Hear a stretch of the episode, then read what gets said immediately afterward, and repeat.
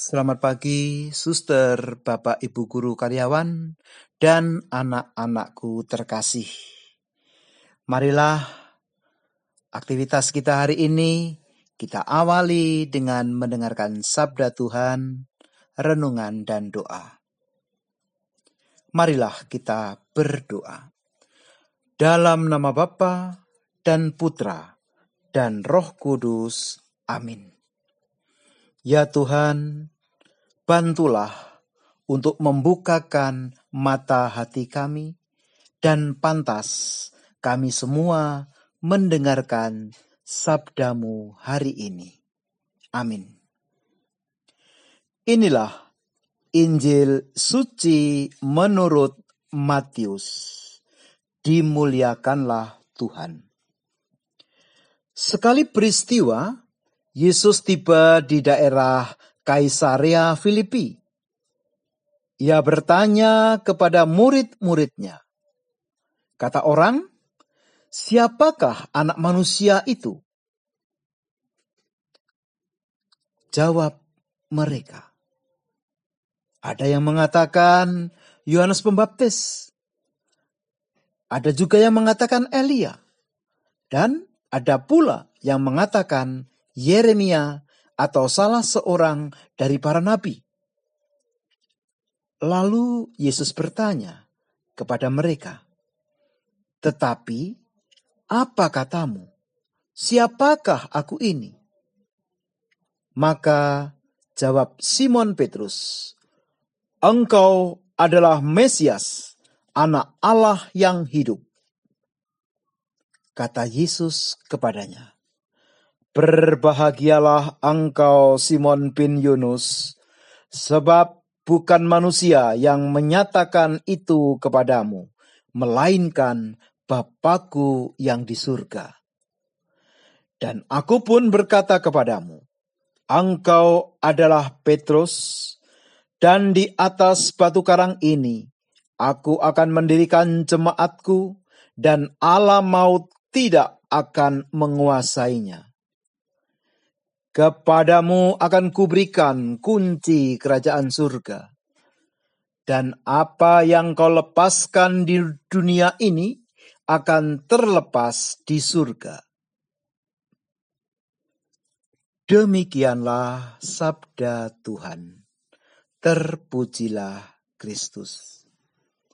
Suster, Bapak Ibu Guru dan karyawan serta anak-anakku yang dikasihi dan mengasihi Allah. Pada bacaan tadi kita dipertegas untuk yang kesekian kali bahwa Petrus adalah murid pertama Tuhan Yesus. Petrus dipilih menjadi murid Yesus bukan karena ia kaya, ia kuat, atau pintar. Tetapi dipilih menjadi murid Yesus karena Petrus adalah orang yang rajin, tekun, dan setia untuk selalu dekat dengan Tuhan Yesus. Meskipun kita juga tahu dalam kisah sengsara, sebanyak tiga kali Petrus menyangkal sebagai pengikut Kristus. Tapi kemudian ia menyesal. Bahkan pada akhirnya ia pun mati seperti Kristus demi kemuliaan Kristus itu sendiri. Kita pun tentunya juga diminta untuk bisa seperti Petrus dapat menjawab dengan benar siapa Yesus untuk kita. Anak-anakku yang terkasih, pada kesempatan ini ada pertanyaan yang mesti kita refleksikan. Masihkah iman itu kita miliki, ataukah tantangan hidup selama ini justru membuat kita hilang akan harapan pada Allah? Yakinlah bahwa Allah itu sosok yang istimewa. Mengimaninya tentunya membuat hidup kita semakin selamat. Ya Tuhan, pada hari ini kami mengucap syukur atas seluruh karunia hidup yang masih Engkau berikan kepada masing-masing kami.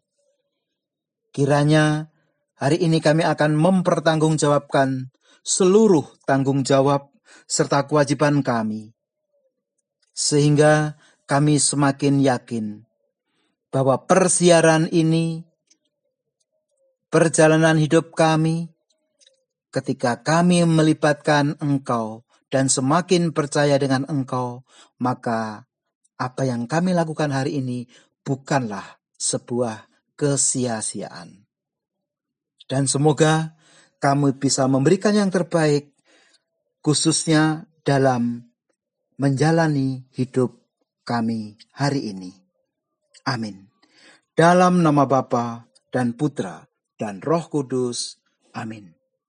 Anak-anakku, selamat beraktivitas. Salam sehat selalu, Spirit of Mary.